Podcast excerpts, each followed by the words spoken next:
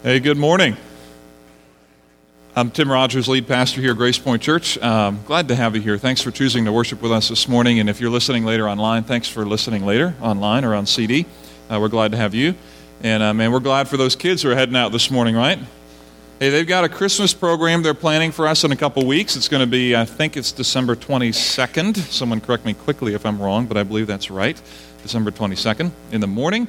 Um, so that's going to be a lot of fun. They're ready to roll. I'm telling you that, and I think you know that, that they're going to have a great time with that. So um, that'll be fun. Um, and I also want you to know we're doing some things with missions for next year, next summer.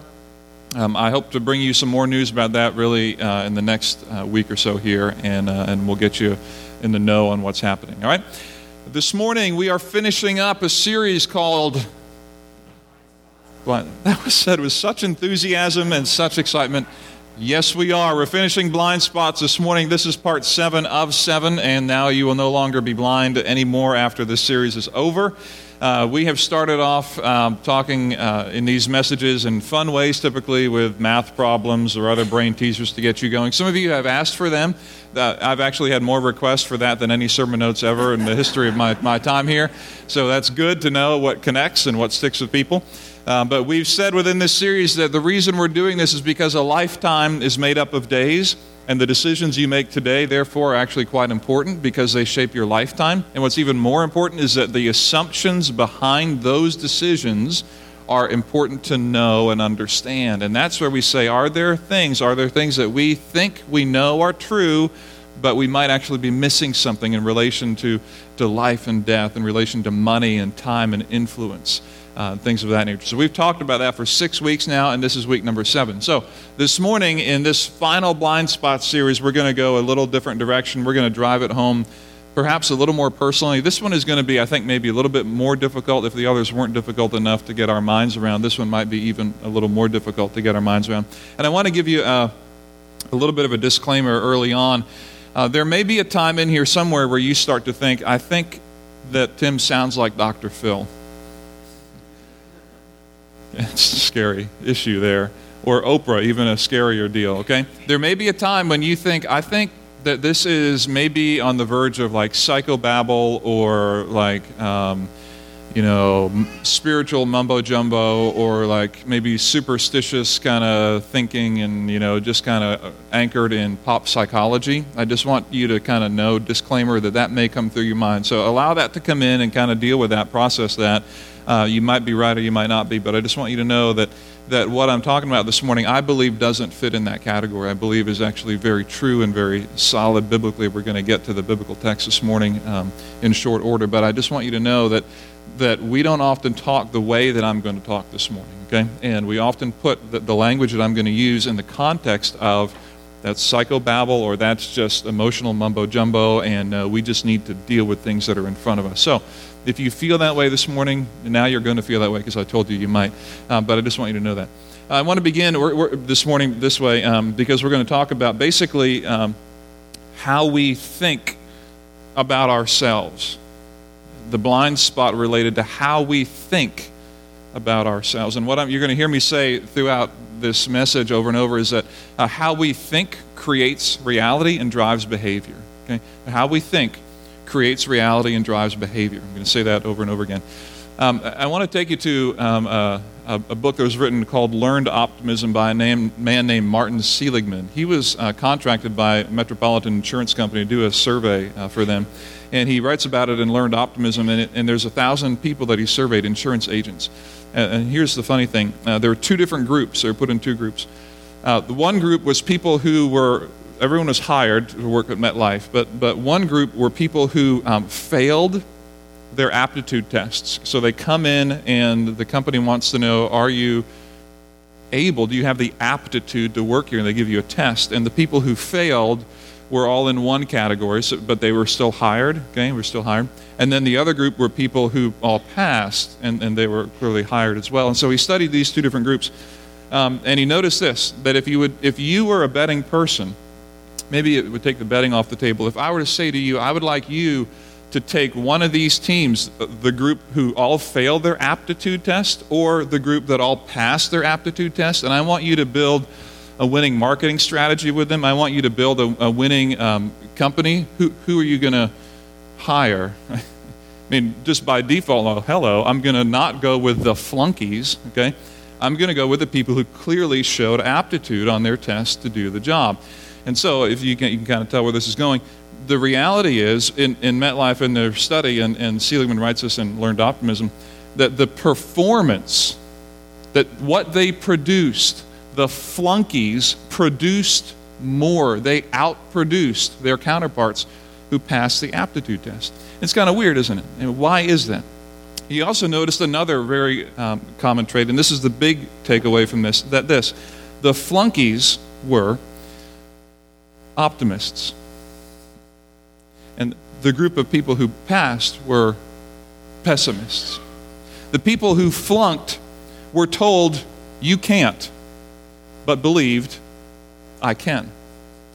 People over here were, were told via the aptitude test, You can, but they just thought, I can't. I can't.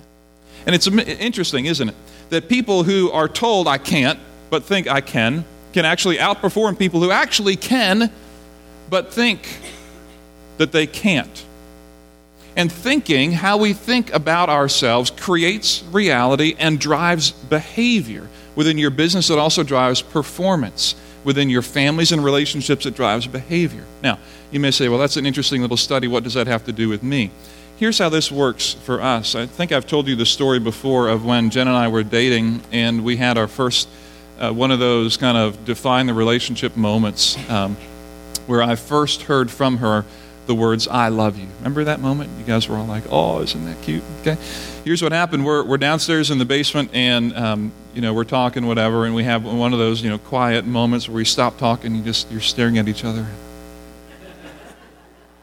you know, and, you know, and one of you says, in this case, I said, you know, what are you thinking? And we had been dating for a while, and finally she's like, I'm thinking, I love you. Like, I know you do. I know you do. Is what I said. No, I, no, I didn't say that. But she's, I, I'm thinking, I love you. And so, so here's the thing. Now, let me ask you this: um, Did anything, did anything in reality change in that moment?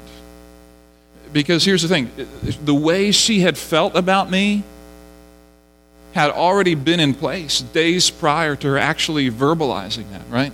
If not weeks, or maybe who knows, maybe months. I don't know. The reality was that she, in her heart, felt, I love you. Okay? But what happened in that moment, when she verbalized that, here's what happened to me. My thinking about our relationship changed. I'm like, this is serious. Like, whoa. And I'm thinking, and I think I said to her the same thing I, I reciprocated. I'm, I'm thinking, I love you too. And all of a sudden, we both verbalized to each other in that moment something that we had both felt in reality but had not expressed. Now, what changed? Reality didn't change. What happened was how I thought about that relationship in that moment changed, right? And how we think about relationships creates a new reality and changes behavior. And all of a sudden, in that moment, then the wheels start turning a little bit more. It's like, well, if she loves me then, and if he loves me then, and different things begin to happen, right? And we start marching toward engagement and then marriage. Why? Not because reality per se changed, but my thinking about where I stood in that relationship changed. How I think about myself in relation to you or others creates reality and changes behavior. You've experienced this at work, perhaps, if you've been evaluated for a performance review and the boss comes in, you sit down for a performance review, and he or she is like, hey, you know what? You have knocked it out of the park this year. You did an outstanding job. We're just so grateful for you. Now, let me ask you did the boss just that morning or just in that moment decide, you, you've done a great job? I never noticed this before. No. They have observed your behavior for months, weeks, whatever it is, and they have already felt that this was your reality. This is what you do. We love that you work here for us. But in that moment, what happens to you? Your thinking, because the boss verbalizes to you, this is what I think about you, your thinking about the company and about your role there changes. All of a sudden, you come with more confidence to work. You're like, wow, they are really grateful for me. Wow. I have been empowered. I am thinking differently about how I work where I work. And how you think creates reality and changes behavior. Some of you now are, are in this situation where you're getting acceptance letters or non acceptance letters from colleges, right? And some of you have been there here recently. when you get that letter and you're waiting for the school to kind of respond to you, and you finally open the letter from whatever school it is, right? You read it and you're like, this is awesome. I've just been accepted at XYZ school. Now, again, let me ask you, what changed? The reality is you had already been accepted days prior. Once the admissions team decided you're in, you were in. You just didn't know that you were in until you get the letter. And in that moment, your thinking changes about reality that was already true. And you're thinking, you're like, oh, oh, look at this. I am now going to be a student at whatever school. Like, I am now a whatever mascot it is. I'm a badger, I'm a beaver, I'm a weasel. I don't know what they are, okay? You know, I'm whatever. And, and so all of a sudden, your thinking creates reality and changes your behavior. You buy a sweatshirt, right? I mean, you go out and start thinking about your dorm and you kind of get a little whoop, little hop in your step. And you're like, man, I did it. I'm in, whatever. And a new reality but the reality is that it's already true. Just your thinking about who you are creates reality and changes behavior. Okay? So this is reality for us. Now, those are all really positive examples and good. But here's the thing the inverse we know is also true, right? If in that moment, back it up to when Jen and I were dating and we have that quiet moment in the basement, I'm like, hey, what are you thinking? She's like, thinking we need to break up. wow, you know, me too. Yeah, you know, all of a sudden that's very different, right? But that also changes my reality and changes my behavior. All of a sudden, the way I think about myself has really been knocked down a whole lot of pegs, and there's a lot of pain with that, right? Same thing in, the, in your performance review with your boss. You come in, they're like, you know what? Good try this year, but it's just not enough. You know, you're just not doing well. The way you start thinking about how you work is very different. Same thing for the college letter, right? You open up that, that letter and it's like, you know, you, we think you're a good person, but you're not good enough for here. You know, good luck with the rest of your life and all that, you know. Rejection letter. Now, here's what we know how we think creates reality and drives behavior. Here's what we know these things are not created equal, right? Like the, the positive things over here, you know, I love you, you're accepted, great job at work, are great. But then you get over here on this side, you get, I want to break up with you you're not doing as well at work, and you're not accepted at school. And this kind of, th- what this creates in us is thinking that is heavier, right, than this stuff. This, this is heavier than this. It takes, what do they say, five, seven, ten compliments to outdo one negative criticism. The stuff that we hear, we begin to think and hear in our minds that we hear from people is heavy and it creates in us a reality. Even though we might hear an equal number of things, we hear three things, six things this week, three are positive, three are negative. Here's what we know three and three, boom. The negative is going to drive that scale way down here because these things are just heavier on us. And here's what happens over time we hear messages from people, parents, family, coaches, teachers, organizations, and they tell us things. And we try to filter that, and we don't really know how to filter it. And over time, here's what can happen we can begin to think about ourselves in a way that's not healthy, in a way that's not right. We can begin to think in a really negative way about us, and we, we don't even realize it. And this morning, here's the blind spot that I want to get to. The blind spot is this thinking that over time, over time, we hear messages, we get news from uh, organizations, from people, from family, from loved ones we've been rejected too many times, where we start to believe, we start to believe, boom, the weight of the scales is kind of over this way, and we begin to think about Think about it this way the blind spot is simply this we begin to think, I can't. I can't. I can't. My mom always said I was never going to, and I, I know I can't. I never made it to the school that they did, and I can't. And my dad was never at home and way too busy, and I know that I wasn't valuable enough for him, and he never said, this, never encouraged, and I know I can't. I've been rejected. I can't tell you how many times I've been rejected.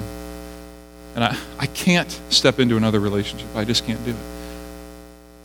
And I've been fighting this sin for so long, this habit that no one really knows about. And, and I just am sending my own message to myself that you will never, I will never get out of this. I will always be this way. I am just a troubled soul and too hard to share with anybody, and I can't.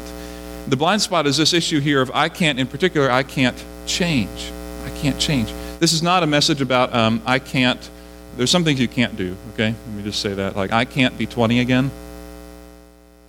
As much positive thinking as I may want to create, and that's just not going to happen for me, okay? Um, my wife, as much as I love her, she's not going to be able to dunk a basketball at a 10 foot rim. She can't do that, and I still love her anyway. No matter the positive thinking, she can't do that. I'm not going to become the president of Bulgaria. I don't know if they have presidents or prime ministers or whatever, but I, I can't do that. Like, I just legally, this is not going to happen. I can't. There's some things that I just can't do, and that, that's okay. That's not what I'm talking about. What I'm talking about this morning is the blind spot that says, over time, we begin to listen to the message that says, I can't, in particular, I can't change. I can't. This is who I am. I am who I am. And as much as you want to talk about uh, hope and you know, hopey changey stuff and all that, as much as you want to talk about that, I can't change. I am who I am. I, I just, I don't think there's ever going to be a time when I'm going to be able to get over my sin issues. I don't think there's ever going to be a time when I'm going to be able to get over my habits. I don't think there's ever going to be a time when I can get over how I've been raised my mom and my dad. There will never be a time when my relationships will be stable. I just can't change that at all. I can't I can't change. And the weight of the scales kind of drives us down. And I'm telling you, how you think about yourself creates the reality you live in. And it drives your behavior. And you know it. And here's why this is important. Because if you believe that you can't, you won't even try.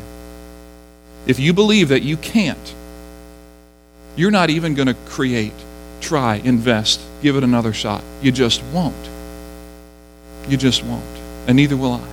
So, what does God have to say about this? Because I think what he has to say is very, very important.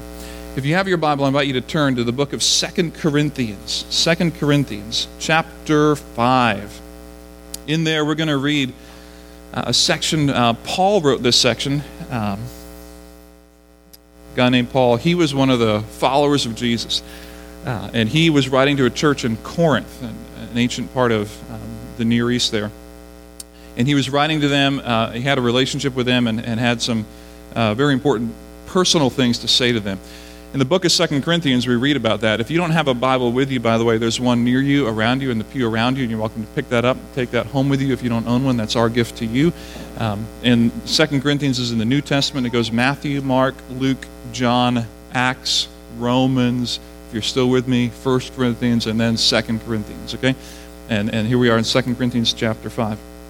And, and Paul is writing uh, to a group of people who are uh, really trying to understand how they should see themselves before God and really before one another because there's some conflict going on in the church at Corinth.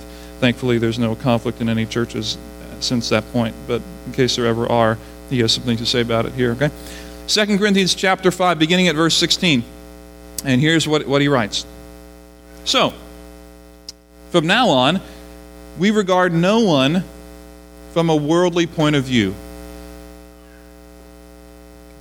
Thanks, Paul. So from now on, we regard no one from a worldly point of view. Where it begins. It's good. Thanks for that, Paul. We regard no one from a worldly point of view. Okay, Paul, um, what do you mean by that? We regard no one from a worldly point of view. And then he's like, well, let me, I can tell you're a little confused. Let me, let me explain to you here. Let me give you an example though we once regarded Christ in this way, we, we do so no longer. Oh. Okay. We, we used to regard you in a worldly way, but, you know, what are you saying? Oh, though we once regarded Christ in this way, we do so no longer. And they're like, what? He said, listen, let me explain it to you this way.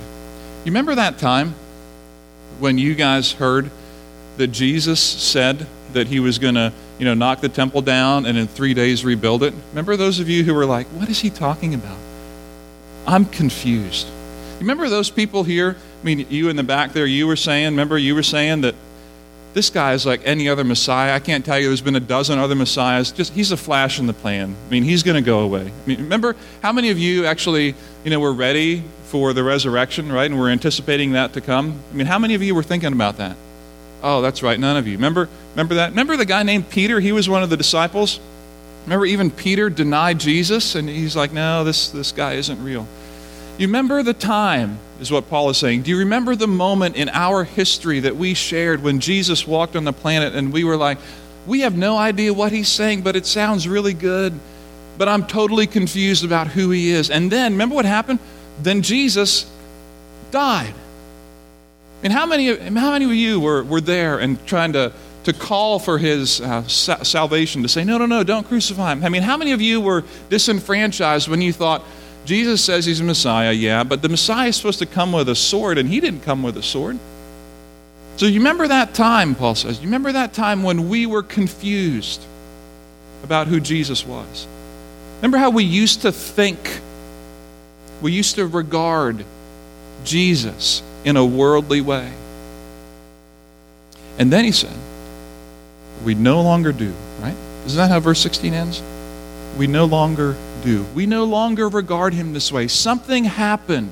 Something happened with Jesus where we all of a sudden stopped looking at him within the limits of human ability. All of a sudden, something happened where we used to look at Jesus because we had no other grid. No one else before us had ever died and then come back to life. Okay, no one else had done that. And so I understand why you were confused. I understand why we would judge him by our human standards. I understand that. We all used to think of Jesus that way. We all used to judge him that way. Do you remember that time? And do you now remember, do you now know, we no longer judge him, think of him according to a worldly view. There is now something categorically different about a man who predicted that he was going to die and come back to life and did it. There's something now categorically different about that man. Remember that? That's what I mean. We used to regard one another in a worldly way, and now we no longer do it. Why? Because of Jesus, a man who died and came back to life. And therefore, verse 17, here's so important. Verse 17. Therefore, if anyone is in Christ, he is a what? What's the next two words? He is a new creation. Therefore, if anyone is in Christ, he is a new creation. The old has gone, and what? How does the verse finish? The new has come. Therefore, you church at Corinth, let me just tell you this. You used to think that Jesus was simply another uh, good teacher and all that, and you were kind of maybe hoping in the back of your mind that maybe there was something more, but you knew there were a lot of Messiah figures and they all died and all that. We used to think about him that way, but then something happened. He actually came back to life. Now, you remember that moment? Yeah, we remember that moment. Okay. When that happened, therefore, if you are in Christ, if you have placed your faith in Jesus, you have placed your faith in a man who has blown every human category of limitation there is. He has faced the, the thing that limits all of us, death, and he's looked at it and he's gone beyond it and past it. Therefore, if you are in Christ, you are by default new. You're different. You're changed. You're a new creation. The old limits are gone. The old limits are gone. Behold, the new has come. You are. You are a new creation. And so someone in the back is like, uh, Paul, this sounds like Dr. Phil. Have you been watching Dr. Phil, Paul? Because this just sounds a little bit like just think positively and things will change. And here's what people know. Here's what I know. As much as I want to believe that I'm a new creation, I know me. And you know you. And so someone once said when they were speaking, they began their message this way and said, Everybody, I want you to know that if you knew me like I know me, you wouldn't be sitting here listening to me. But if I knew you like you know you, I wouldn't be standing here talking to you. In other words, there's a part of us that we all know is just a hidden, deep, shameful part that I hope that people around me just don't know about. And as much as I want to think, okay, as much as I want to think I'm a new creation and anything's possible, and I want to put away the I can't and believe I can, and thinking creates reality and drives behavior. As much as I want to believe that, Paul, come on, come on, come on. Paul, you don't know me, okay? You don't know my family. You don't know where I've come from. You don't know what I've done, right? I mean, you don't know what I've looked at this week. You don't know what I've thought about that person next to me. You don't know that I've thought about leaving my family. I don't know that I thought about how I thought about my spouse this week, how I thought about my kids, how I thought about my girlfriend or boyfriend, or what I thought about my, my boss, my coworkers. You don't, you don't understand. You don't understand me. And there's this kind of deep part of us that's like, I really think that's kind of neat that people talk about being new. But in reality, I know myself. I know how deep it is for me. And so here's where Paul goes in verse 18. He's like, listen, I know, I know there's going to be this objection, so let me tell it to you this way. All this is from who? Good. Thank you, one person who got that. Verse 18. All this is from, what does verse say? All this is from? All this. Say that phrase with me together. All this is from God. Say it again with me. All this is from God. Okay? All of this is from God. In other words, yeah, I don't know what you've dealt with personally. Okay, I don't know all that stuff. But listen, I don't, in, in a sense, that's immaterial. All of this is from God. Yeah, but, but, but, but, but you don't know me. You don't know how far I've gone, but you don't know what I've thought, what I've done, what I'm thinking about. What, ah, that doesn't matter in this case. All of this is from God. God is the one who initiates, He's the one who brings, He's the one who brings it to you. All this is from God, verse 18. Who, what's that next word? Who reconciled, see that word there? Who reconciled us to himself through Christ and gave us the ministry of reconciliation. That's a big word, reconcile. I think you guys know what that means, okay? It means you stop the fighting between you. You get two kids in the room who are fighting over the red truck. All of a sudden, you figure out a way to solve the argument, and they get together. You've reconciled the argument, okay? This is all from God. He has reconciled or brought us near to God. This is what He's done. That word reconciled shows up five times in here. God, through Christ, is reconciled. Now, check it out, verse 19. And here's the ministry of reconciliation that God was reconciling the world to himself in Christ, not counting men's sins against them. That's an important piece. Check that out. In other words, as he's walking down the street and sees you, he's like, Yeah, I see you. And I, and I see your sin. I just want you to know I'm going to stop here. I'm going to look at your sin. I see it. I want you to know this I'm not going to count it against you. It's not that I've ever hidden it from God, it's that God sees it fully and says, I am not counting this against you. You can't hide from me. I made you. I know your thoughts before you know them. I know before a word is on your tongue. What are you trying to hide from me? I know you and I see your sin, and I'm not counting it against you. I'm going to stop in your heart, in your life, at your door, and look. Wow. Wow. I see that sin. Yeah. I see your shame. Yeah, I see it. Just want you to know. I'm not counting it against you. This is the ministry of reconciliation.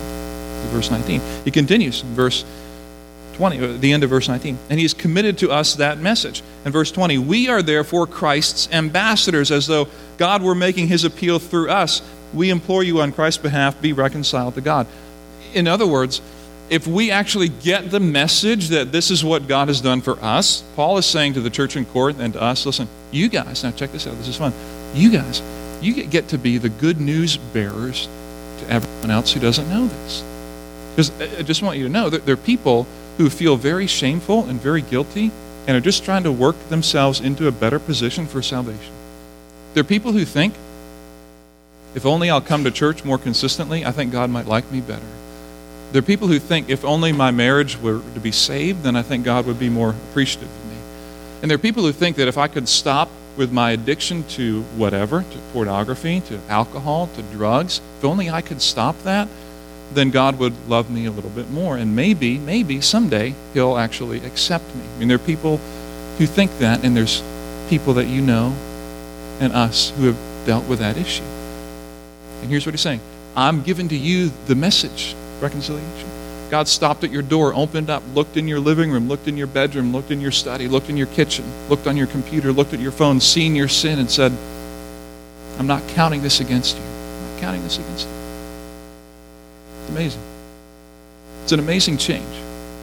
Verse 21 is where Paul lands. He finishes in verse 21. And he says, God made him who had no sin to be sin for us, so that in him we might become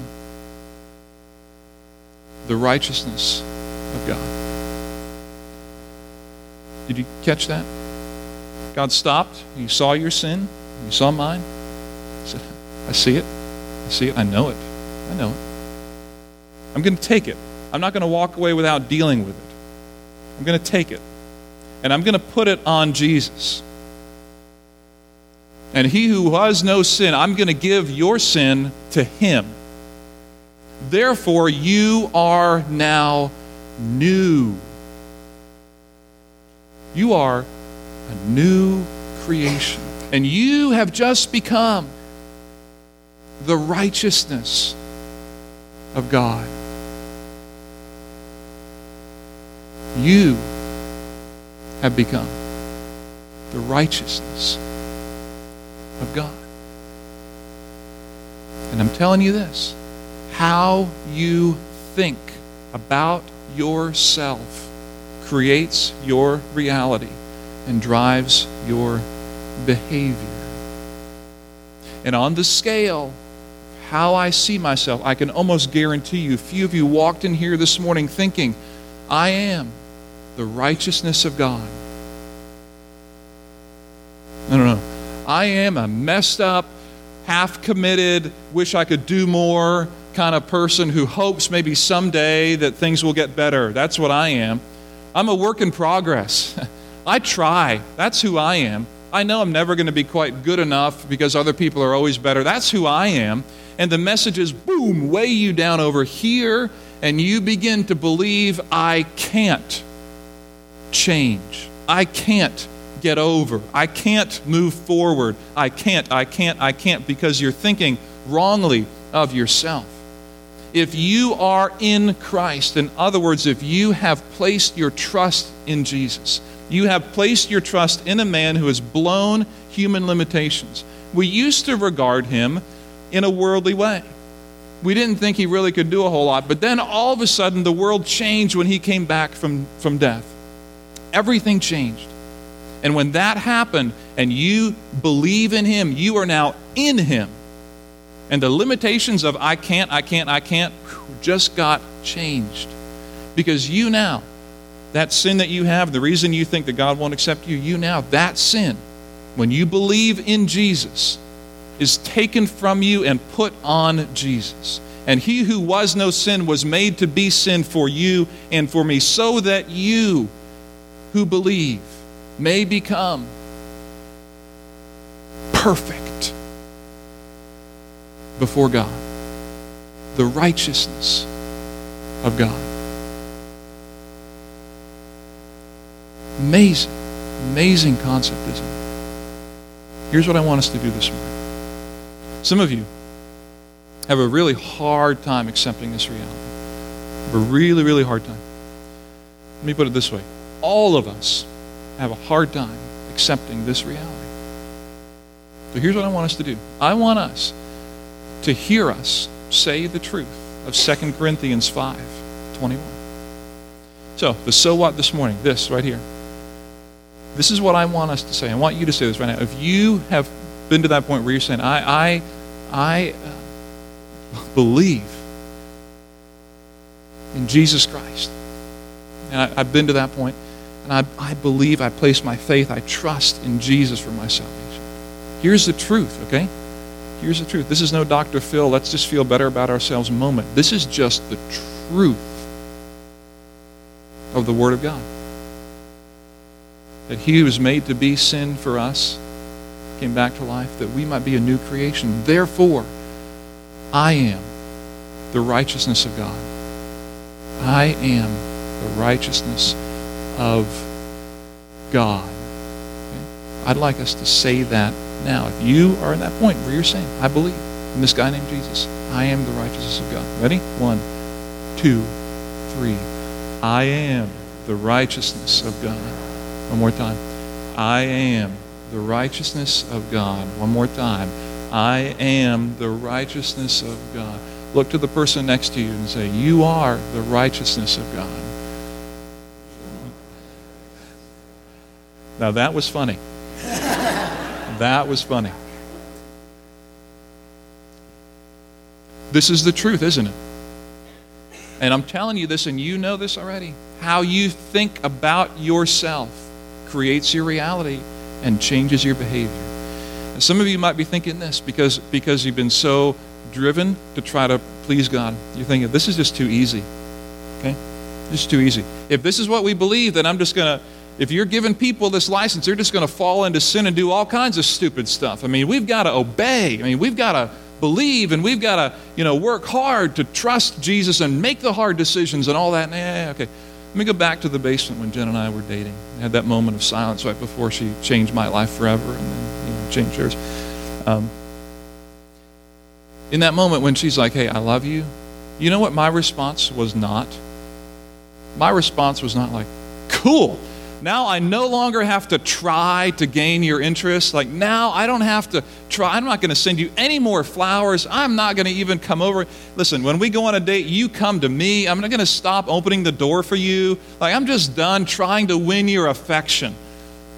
Really? I mean, can you imagine that? At which point she's like, let me rethink what I was just thinking, okay? Because what happens in that moment when you come to believe something like that? No, no, no, no. You don't start just sinning like crazy when you believe you're the righteousness of God. All of a sudden, it's like, man, this God has done this for me. I love him. How can I serve him? This is where my obedience comes from, not because I want to please him, but because I know he's already pleased with me. Let my life be this joyful expression of loving and serving Him. At which point, then, you're going to have to deal with this issue again. But I can't. I really want to, but I, I can't. I can't get over. I can't get over my sin. I can't get over my habit. I can't change. I can never change. My family's too strong and all that. Here's what I want you to ask What one thing can I do?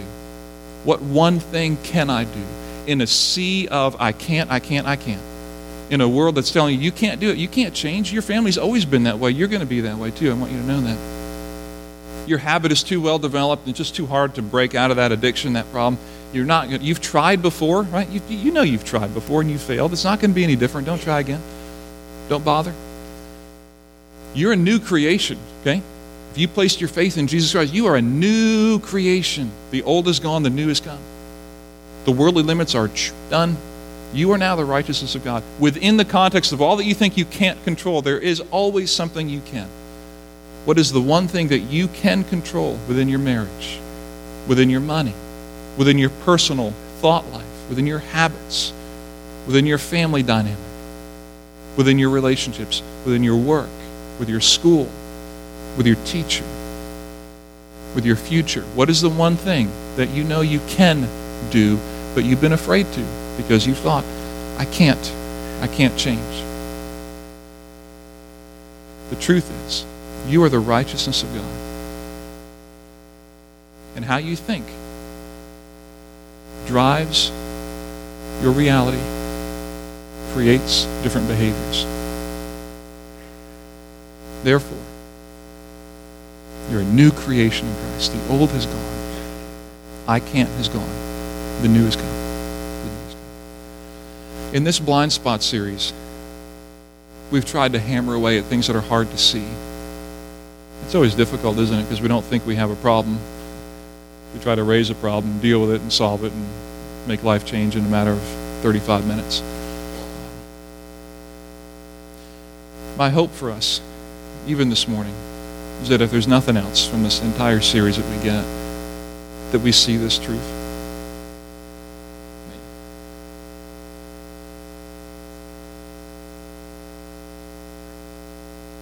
You're a new creation. You're new creation. Come on now. The old is gone. The new is come. You used to think of yourself one way. Used to regard myself in a worldly way. I, oh, I thought I couldn't do it.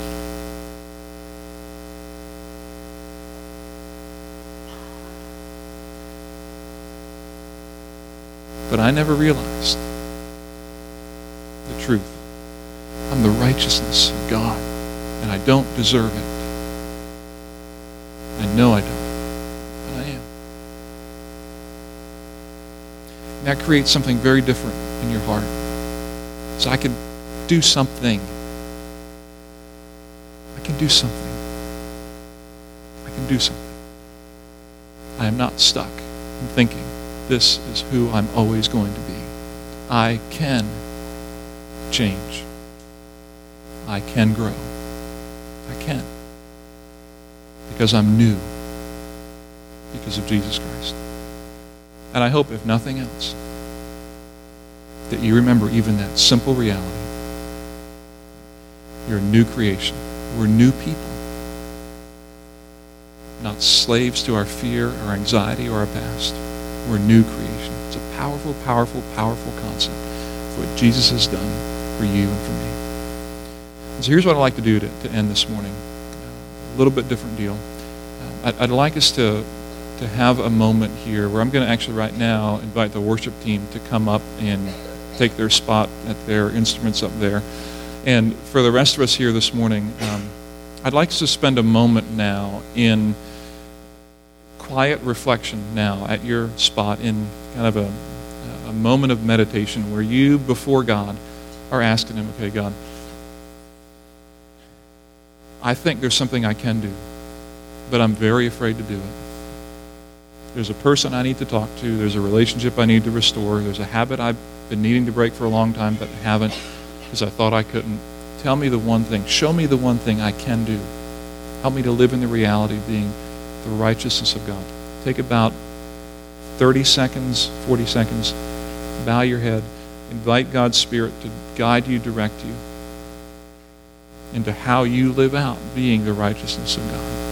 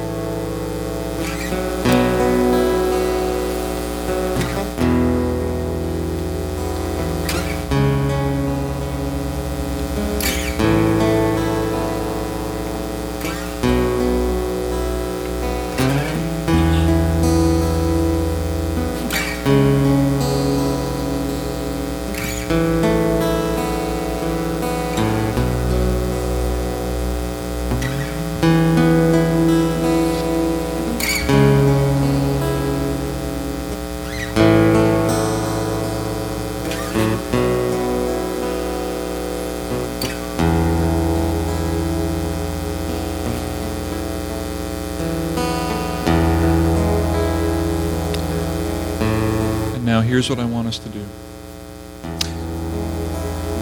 In our passage this morning, Paul reminds us that we've been given the ministry of reconciliation to one another, which means that I am to encourage you and remind you of who you are, and you are to encourage me and remind me of who I am. That we are given this ministry of encouragement and truth telling to one another. So, in that spirit, of the one anothering. I invite you to stand and join hands with the people around you across the aisle in the spirit of oneness and togetherness, even right now.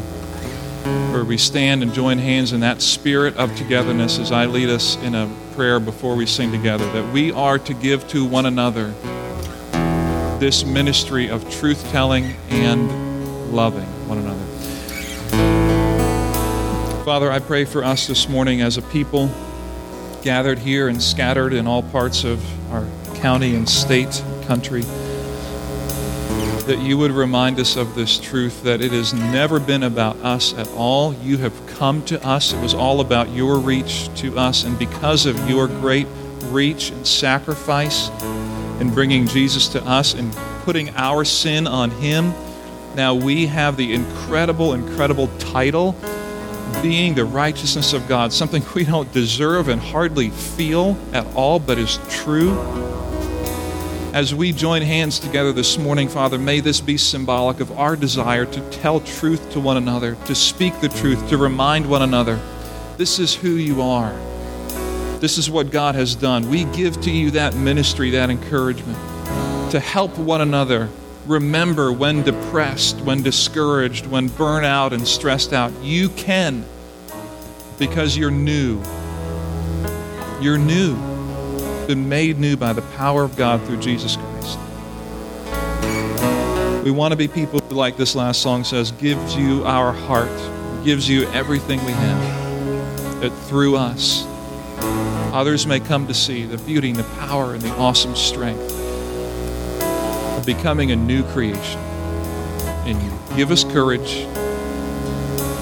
And we pray this, Father, in Jesus' name. Amen.